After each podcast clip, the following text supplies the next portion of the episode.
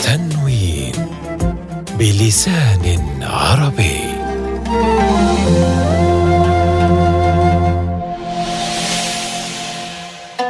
في الحديث عن بدائع الله في الكون وجلاله في بديع خلقه لا بد من التحليق والتفكر بنفس صافية وقلب ودود. يحلق بنا هنا مقام النهاوند. مقام النهاوند هو مقام شرقي يشترك الغربيون معنا فيه وفي مقام العجم كذلك. ينسب هذا المقام إلى مدينة نهاوند في بلاد فارس وتروي كتب تاريخ الأصوات أن زرياب الموصلي قدم من العراق إلى الأندلس وجلب معه لحن النهاوند وأدخله في تلحين الموشحات الأندلسية التي يسبقها صيتها اليوم في عالم الفن. هذا المقام أنيق المعالم حنون بكل ما في النون من معنى. في الحديث عن مريم وهي تشير إلى ولدها وفي حواره مع قومه. في العواطف التي تبثها أم موسى عن فراقه في اليم في قصته مع الفتاتين. في لقاء يوسف بإخوته آخر القصة. في كل آية من آيات الله من خلق الإنسان وأطواره والنجوم والكواكب ومساراتها تباعا. هذا المقام مقام رقيق مليء بالعواطف الجياشة والأحاسيس. مقطع من مقام النهاوند بطريقة التحقيق. فأشارت اليه قالوا كيف نكلم من كان في المهد صبيا؟ قال إني عبد الله.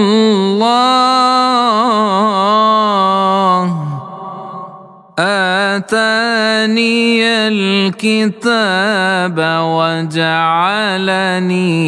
نبيا. وجعلني مباركا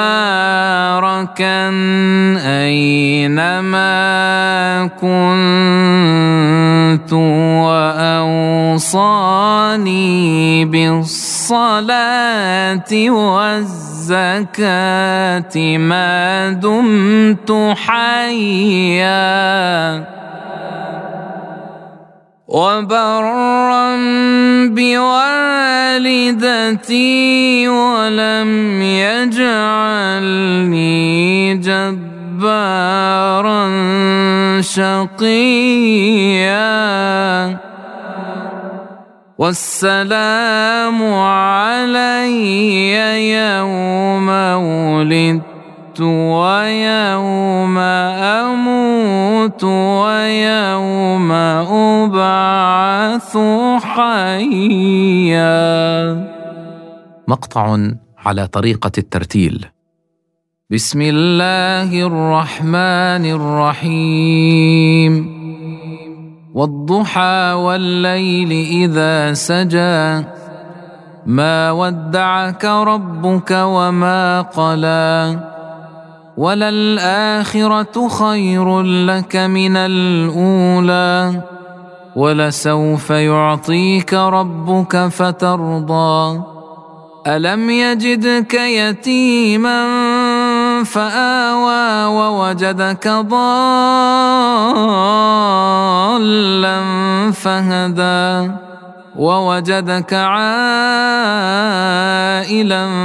فأغنى فأما اليتيم فلا تقهر وأما السائل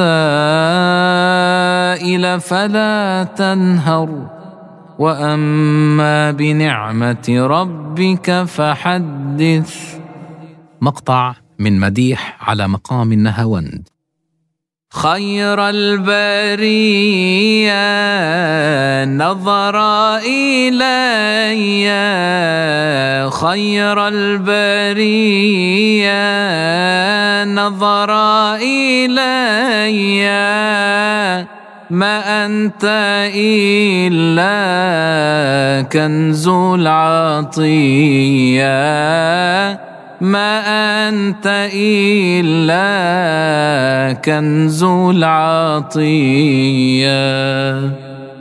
ومن فروع مقام النهاوند مقام العشاق المصري وهو مقام يمتزج فيه مقام البيات مع مقام النهاوند. على هذه الشاكلة مثال كل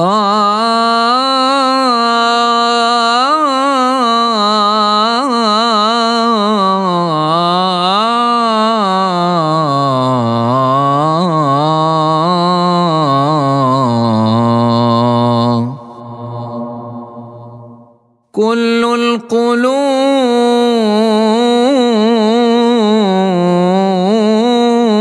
إلى الحبيب. تميل ومعي بذلك شاهد ودليل.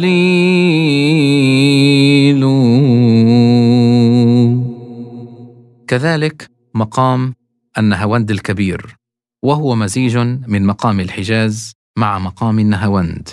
مثال كل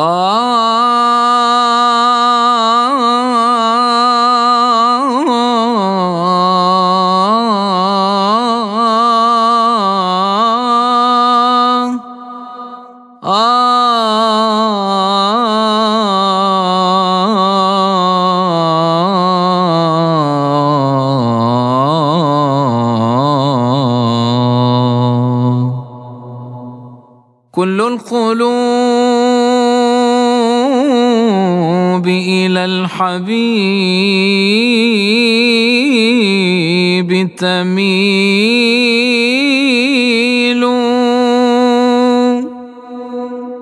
ومعي بذلك شاهد ودليل.